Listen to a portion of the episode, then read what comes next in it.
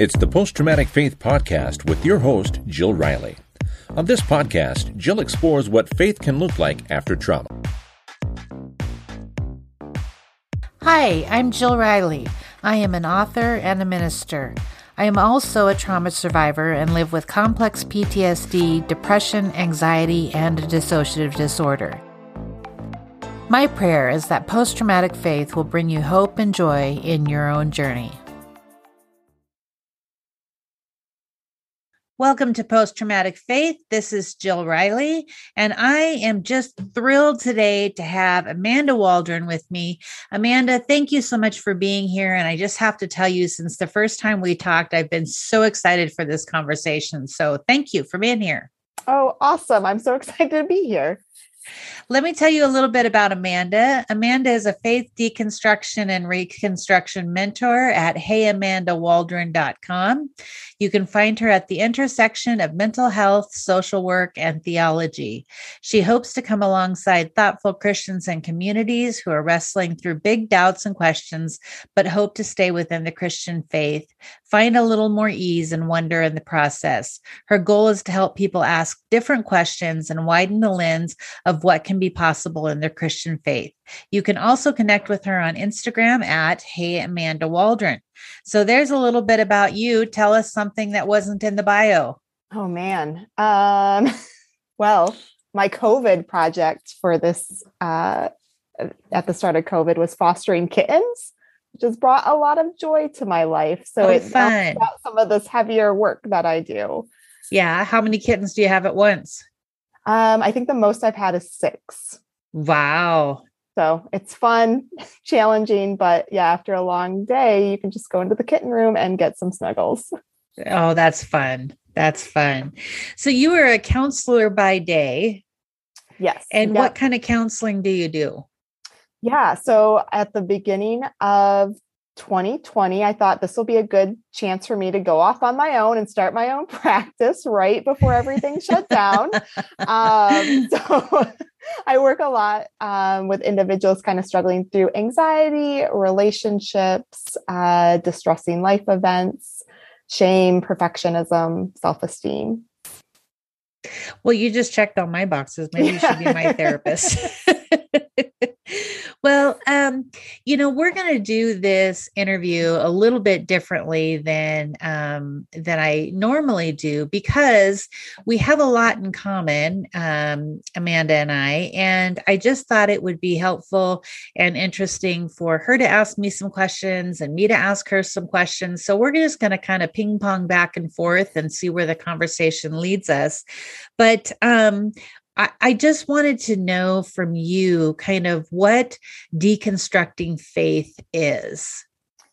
Yeah, I kind of, it, it can be defined a lot of different ways, but I kind of see it as taking these assumed beliefs. A lot of times, what we're taught from an early age or when we first come to faith and assume that this is right or 100% right, it's kind of looking at these beliefs being like, okay, how was I taught this? Is there anything that needs to shift or change or be left behind so Mhm. that my faith is a little bit more congruent with maybe who God is versus right. what I was taught about who God is or who I am?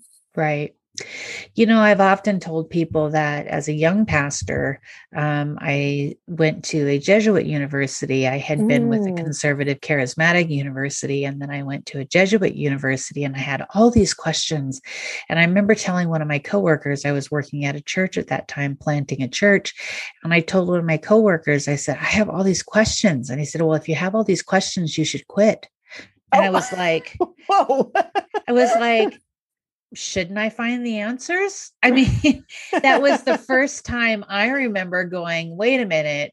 I think we look at this a little bit differently. yeah. But so what was your what was your dive in point? How did you how did you come to deconstructing kind of your own faith and then following it as a potential career path?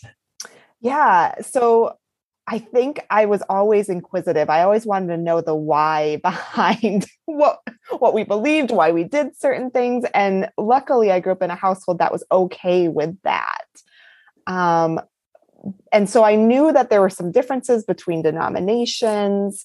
Um, but really, when I got to my mid 20s and I was thinking about doing some long term mission work, um, I had been at a huge megachurch in the city that I live in and was just moving out of that.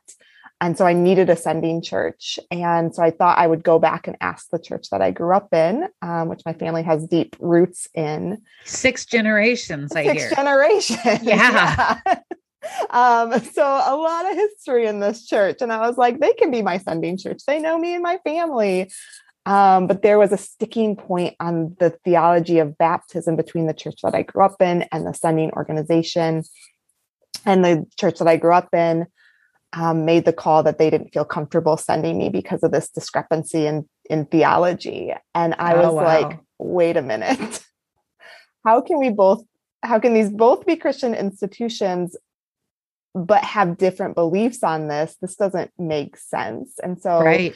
Then my black and white thinking kicked in and i was like well there's got to be one right way to believe and i'm going to find that right way and that's what i'm going to believe and so i just sent me into the spiral of theology like terms that i'd never heard of before and i was like nobody agrees on anything how can this be true um, so that that was kind of the catalyst Interesting.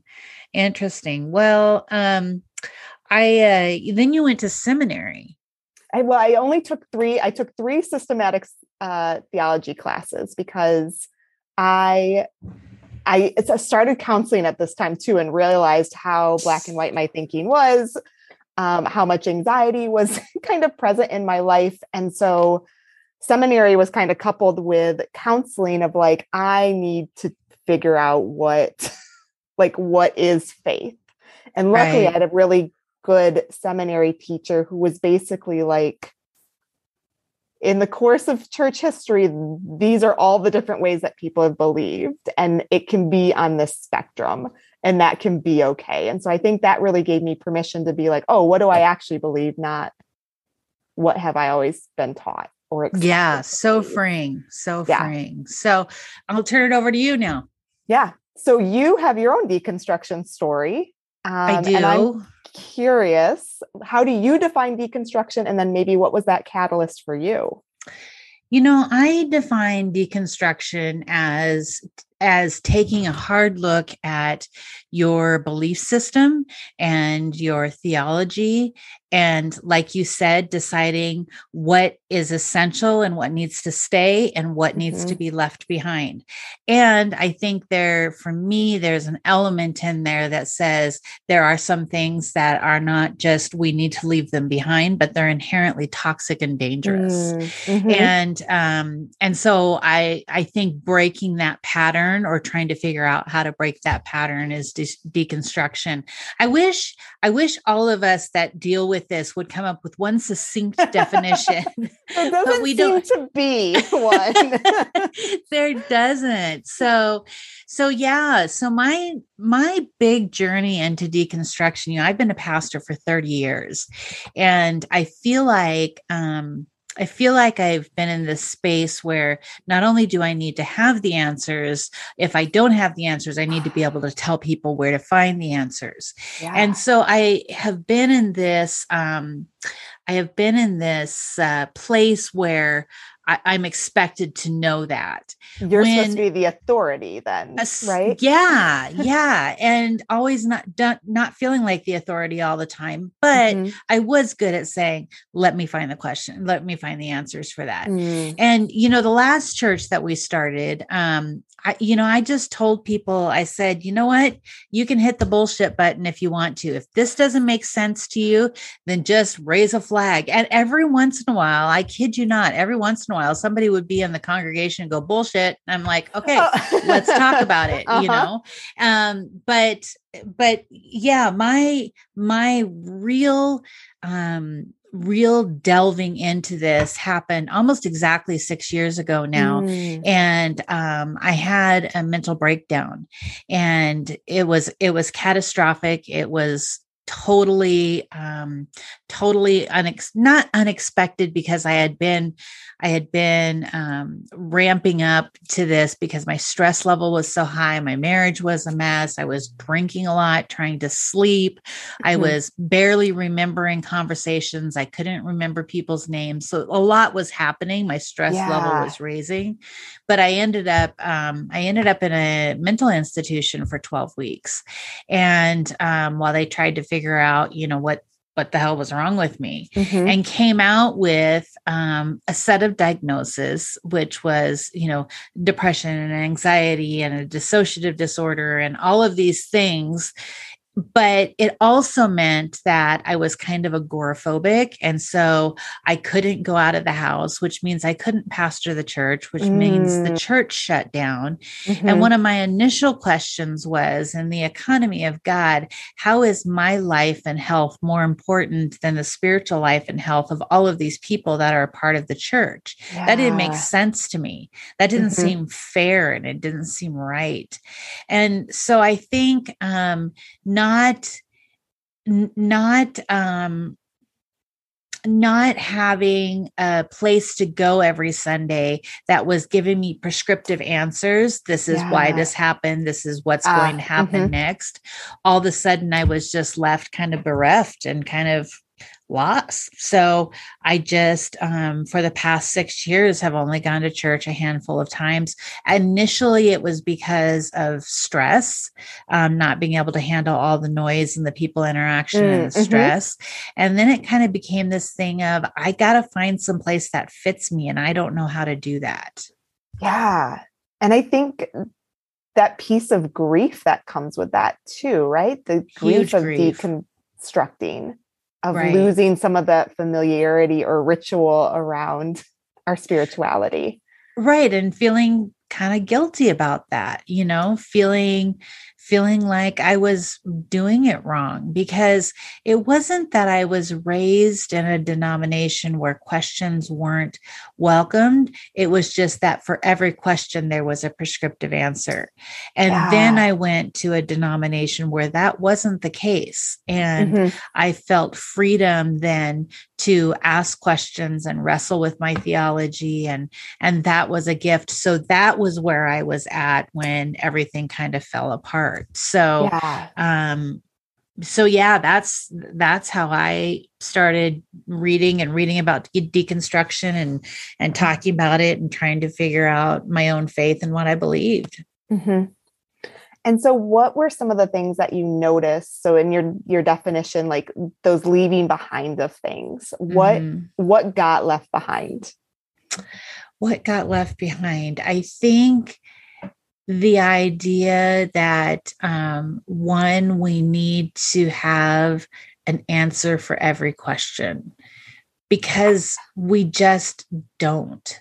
Mm-hmm. The, some and and the idea that um, there are different forms of baptism and that's okay.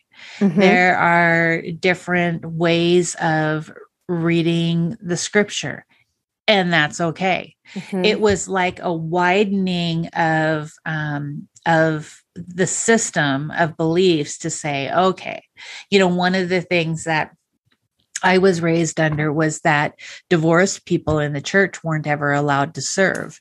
Um, ah. And so my mother, being a divorced woman, was never allowed to um, do anything of consequence within the church because she was divorced. And we can leave, we can leave that behind. And, mm-hmm. um, and, you know, I remember I remember a pastor standing up one time and saying, um, my father beat us until the flesh was ripped off of our skin. He mm. was, you know, he was a horrible, horrible person, beat my mother, but God promised my mother that if she would stay with him, that um, we would all become pastors. And I remember thinking, that's not God. Right.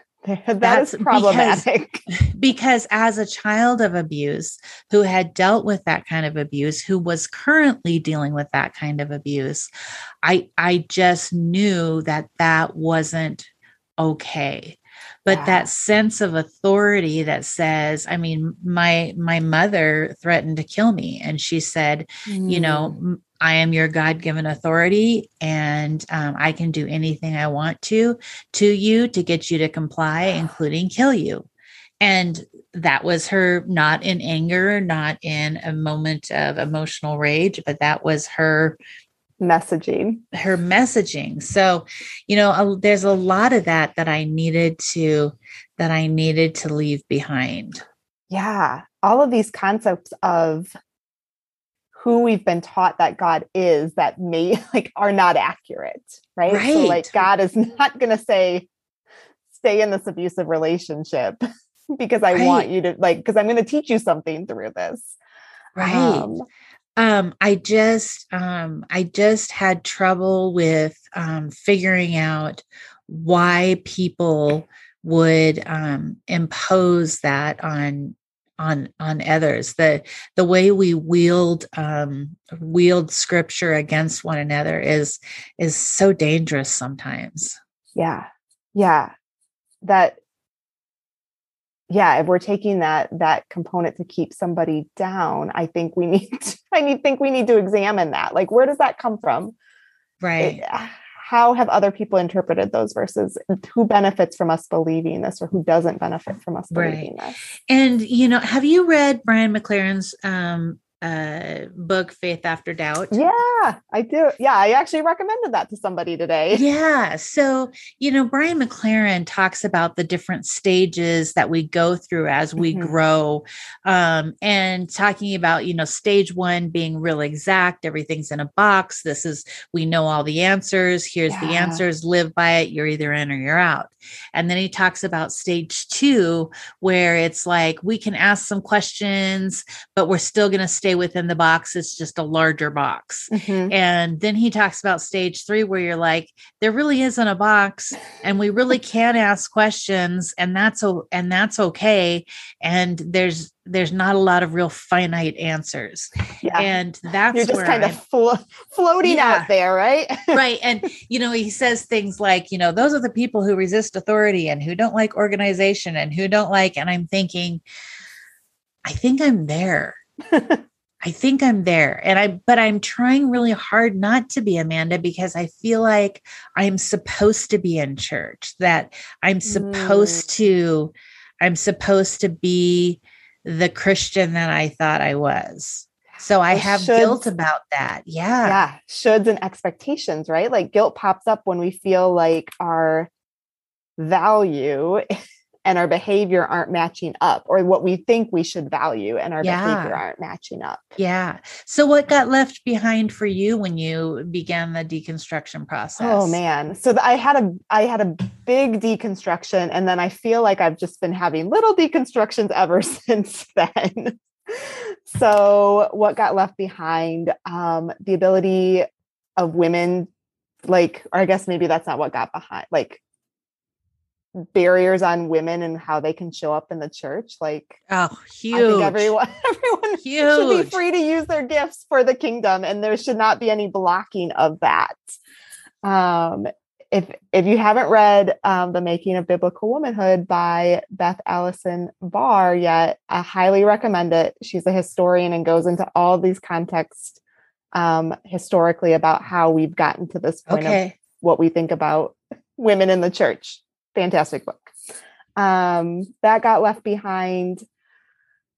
I think, yeah, holding holding baptism or like the process of salvation a little bit looser of like, oh, I don't need to be the one that's like, this is exactly how this works out. Right. Um, I think what else got, I mean, patriarchy, nationalism, um, white you supremacy. Know, I remember, I remember being in um, a spiritual formation class in um, Bible college, and everybody had to write their testimony, and their testimony had to be, "This is the moment when God came into my life."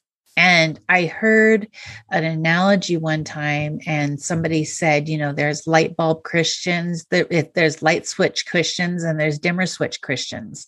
And there are those who all of a sudden the light's on, they figure it out, they know mm, it, they know mm, God's mm-hmm. there. And then there are some who are dimmer switch Christians that the light gradually grows, and you don't know exactly when it became light, but it was there. Mm-hmm. And oh, I like how that. I was raised, yeah, isn't that a great analogy? Mm-hmm. The way I was raised is it was you're a light switch or you're not. It's either on or you're off. You have that moment or you don't, you know? Yeah. But I do, I mean, I I have come to really appreciate the idea of sanctification or growing in spiritual formation, that it's not okay, I've arrived. It's that as long as I'm participating in this faith, I'm going to be growing and changing and having new realizations of what this means or different encounters with God or the spirit. Yeah, yeah, um, absolutely. Um, so you're a faith um, deconstruction coach or mentor. What do you do in that process? How do you how do you start that process? Yeah, so I can't tell anyone what to believe. Um, so it's less theology and more of examining like where where have you been? Like what has gotten you to this point? Because most of the time, by the time people find me, they've either had their deconstruction conversion moment or they've been having doubts and questions or maybe on the edge of that. So really what we look at is like, okay, how did you get here? What kind of prompted these doubts and questions? Um, what do you still believe in? What may need to get left behind? And then how do we proceed in maybe holding this a different way? So I bring in a, a couple of the techniques I might use with therapy clients around like our mindset, um, should statements, how shame fits in there and keeps mm-hmm. us maybe in these patterns of believing. Um, and then how do we create maybe a little bit more wonder or flexibility in our beliefs to hold that a little bit lighter so that we don't feel like the anxiety and depression um, yeah. and crisis moment that can come with this that wait we can get think, through this. Yeah. Do you think that a crisis of faith is often synonymous with a crisis of emotion or mental health? Yeah do they go together? Yes. I would say I i know my experience holds that right? So like mm-hmm after I got this notification from the church that I grew up in and started going down this deconstruction spiral, I felt like there were two months where I was crying most days because of this loss of certainty of like, what do I even believe? Can I even be a Christian anymore? And so really kind of sent me in this, this depression spiral too. And I would say people that I've worked with or talked to have similar and maybe it's it's similar to the the light switch example where sometimes it is that breaking like moment of crisis right. or it's that slow simmer that at some time it's like yeah blow. this moment yeah i because there was a point in time where after two months of crying for most days i was like i can't i can't think about this anymore. And so i had a period of time where i wasn't wasn't engaging with deconstruction. I was like i'm going to put that on the back burner. But then a couple months later i'm like oh it it didn't go away. It's still back there and now it's overflowing. Right. and now I have to deal with it. How do you think um, Christians, other Christians, and organizations cannot see? I'm not forming this question well, but cannot see deconstruction as the devil um it's kind of ah. it's kind of a cuss word in the church it feels like. Yeah. how how do we change that perception? Because in my experience deconstruction is faithful people trying to find good theology and trying to find a church that is as authentic as they believe Jesus is that's that's who i hear from. How can yeah. we just how can we change that perception in the church? Yeah I, and i think that comes like that comes out of a place of fear right? That maybe if you're a pastor and you're supposed to have all the answers um, so maybe it's touching on something within you of that fear of like i'm not going to have the answers and this person's going to go to hell or um, that this person's going to deconstruct into heresy so i think there it comes from this legitimate place of fear mm, and so um I think that's why we're getting these strong reactions. And so I think my experience has been your experience that most of the time the people I'm meeting are like genuinely care about their faith and mm-hmm. want it mm-hmm. to be more in line with what they've they know Jesus to be or what like how do we combine our faith and lived experience of like this is what I was taught about the world but now I've had this lived experience that doesn't right. match up and so I really think it is being able to hold hold tension mm-hmm. um there's never been anyone that has gotten faith right 100% except maybe jesus right. um, but us as humans everyone is trying to do the best that they can to come to this faith that makes sense that is aligned with what we read and who we believe jesus to be um, but none of us are doing it 100% right and so i think right. having the ability to hold that tension between wanting to have right beliefs and recognizing that we may not yeah. um, that flexibility or nuance well i think it um, if you have somebody as a minister if i have somebody walk in my office and go i don't know about this stuff. I don't know if i believe it. I don't know. And i'm just like let's walk through that. Let's mm-hmm. figure that out.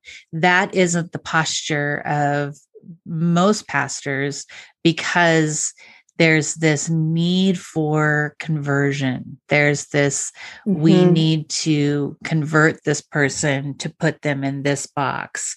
Um, there's a theology concept that's called um, center weighted um, theology. And, you know, regular theology says it's offense. You're either inside or you're outside. There's no in ah, between. Mm-hmm. And then there's center weighted theology that says, here's the things mm-hmm. that we hold dear, and you may be further away from them or closer to them, but here's what we believe.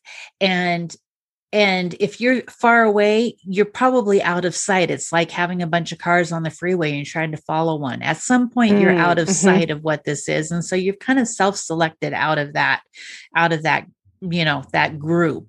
But that makes sense to me because there are some things um, some theological truths that you know i absolutely believe in baptism. Am i committed that it's got to be immersion? No Mm-hmm. Do I believe it's the presence of water? Yes. You know, I mean, talking yeah. about those kinds of things, um, to me, we we can talk about that. It's okay. Do I believe in the gifts of the spirit? Yes, I believe in the gifts of the spirit. Do I believe in the gifts of tongues all the time? No, I don't believe in that all the time. You know, mm-hmm. it's it's being able to say those things out loud and and wrestle with it. I think that we have to give one another permission to do and space to do yeah yeah like yeah could this be possible? Yeah do i hope that this is right? Absolutely but i don't know 100% for sure and no like nobody does. Right um, right. I think again like you said that most people asking these questions truly want to like be aligned with with jesus Right. And that message right there, just you said it so succinctly. That message message is what I want people to hear and what I wish that people would hear about deconstruction is that these are people who are faithful who want to be aligned with Jesus. Yeah. Right. And there's yeah, all types of messages out there around like oh these people were never really Christians or didn't have that conversion experience, right. but no, my experience has been yeah, people really want care about their faith and want a better understanding um, of what they believe and why yeah. they believe it. And I think right, so like that when when you internalize your own belief, that's when your faith is going to be stronger, not when someone's giving you, giving you, giving you what to believe. Right. Like there has to come a point where you're like, yeah, I believe this for myself because mm-hmm. I choose to assent to this. Well, this is my platform to kind of allow people to express how faith has interacted in their life and how how they have um, grown and developed through crisis and trauma, and um, and how their faith has been affected by that. What do you hope your platform, your um, your business, or what do you hope to do with with what you have, the gifts you have? Yeah, I really kind of created the resources I wish were available 10 years ago when I went through my big deconstruction that I want people to know you can stay within the Christian faith with these questions. You don't have to tumble out or you don't have to choose to leave. Um, that there is this other option. Um, and I want to help people kind of find ease with how do you do that. Um, yeah. And may, what may be the steps that you take in your faith journey in this season. So maybe it does look like I can't be in church in this season. Okay, that's okay. What like how can we connect you to other faith actions um, mm-hmm. or spiritual actions? So just yeah. yeah, I think just that permission of like this can look a little bit different. It's okay. Let this be let this place where you can just kind of be in this season. Yes. Are you writing? Uh, no, I mean, I, I'm writing more with this than I had intended to. So I've got like an email list. I'm writing things like that. But I would so much rather give a presentation than write anything. yeah.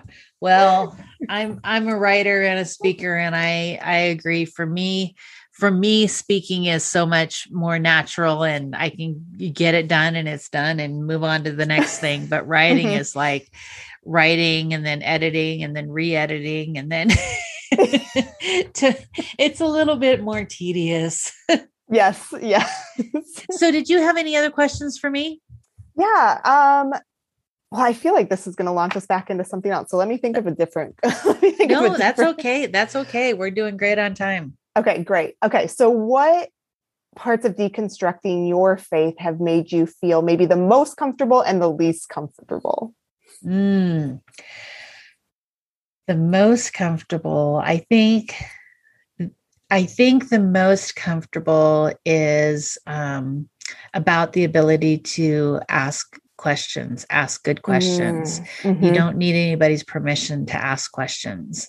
Mm-hmm. And I think just just the freedom to to express that and to wrestle with that. Now it's not like I have conversations with the extended family over Thanksgiving dinner about, you know, the essentials of faith, but I just feel within myself permission to investigate and ask. Mm-hmm. I think the thing that makes me most uncomfortable is I worry that I'm leaving the church behind. I, I worry that I'm mm. leaving the church as an organization behind.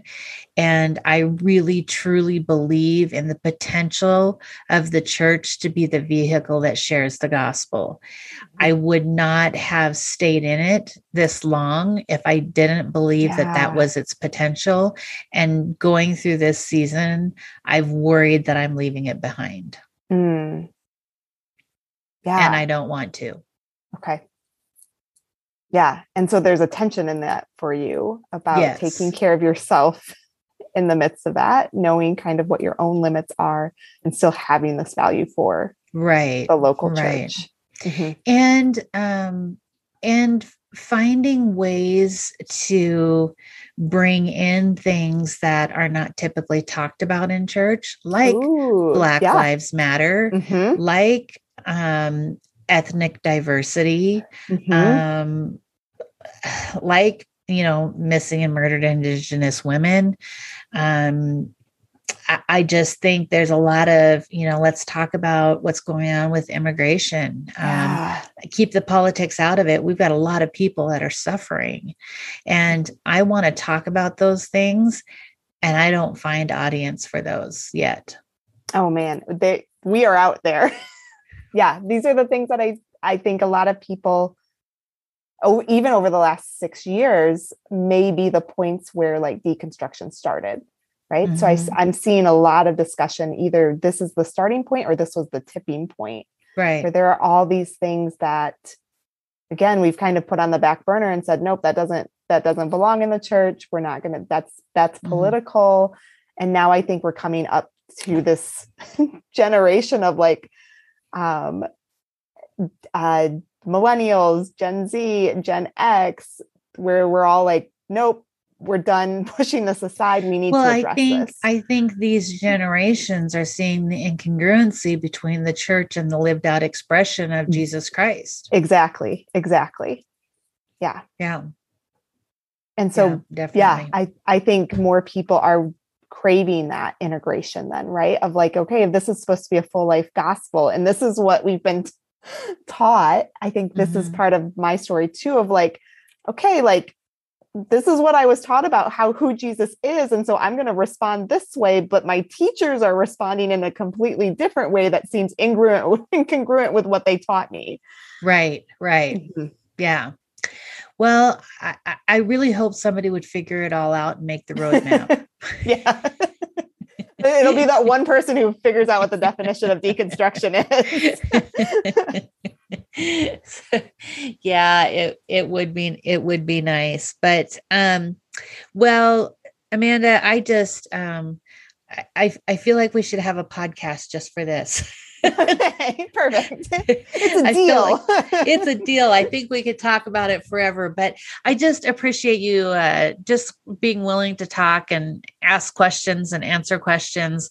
Um, and hopefully, this is something that people who are um, in this process will find as helpful and informative and yeah. reassuring that. Um, they're not walking away from Jesus. They're just walking away from bad behavior and and yeah. um, bad systems. Mm-hmm. Yeah, and and figuring out how do we separate those two? That Jesus isn't right. those bad systems, but a lot of times he's been intertwined. And so, yeah. yeah. how do we how do we separate those? Yes. Again, you can find Amanda at heyamandawaldron.com. I love your handle. That's great.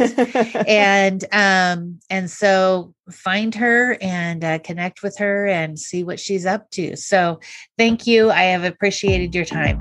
Yeah, it's been great, Jill. Thanks for listening. Subscribe to the Post Traumatic Faith podcast on iTunes, Spotify, or Google Podcasts today.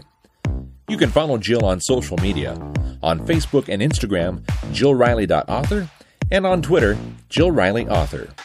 Email jill at jillriley.org.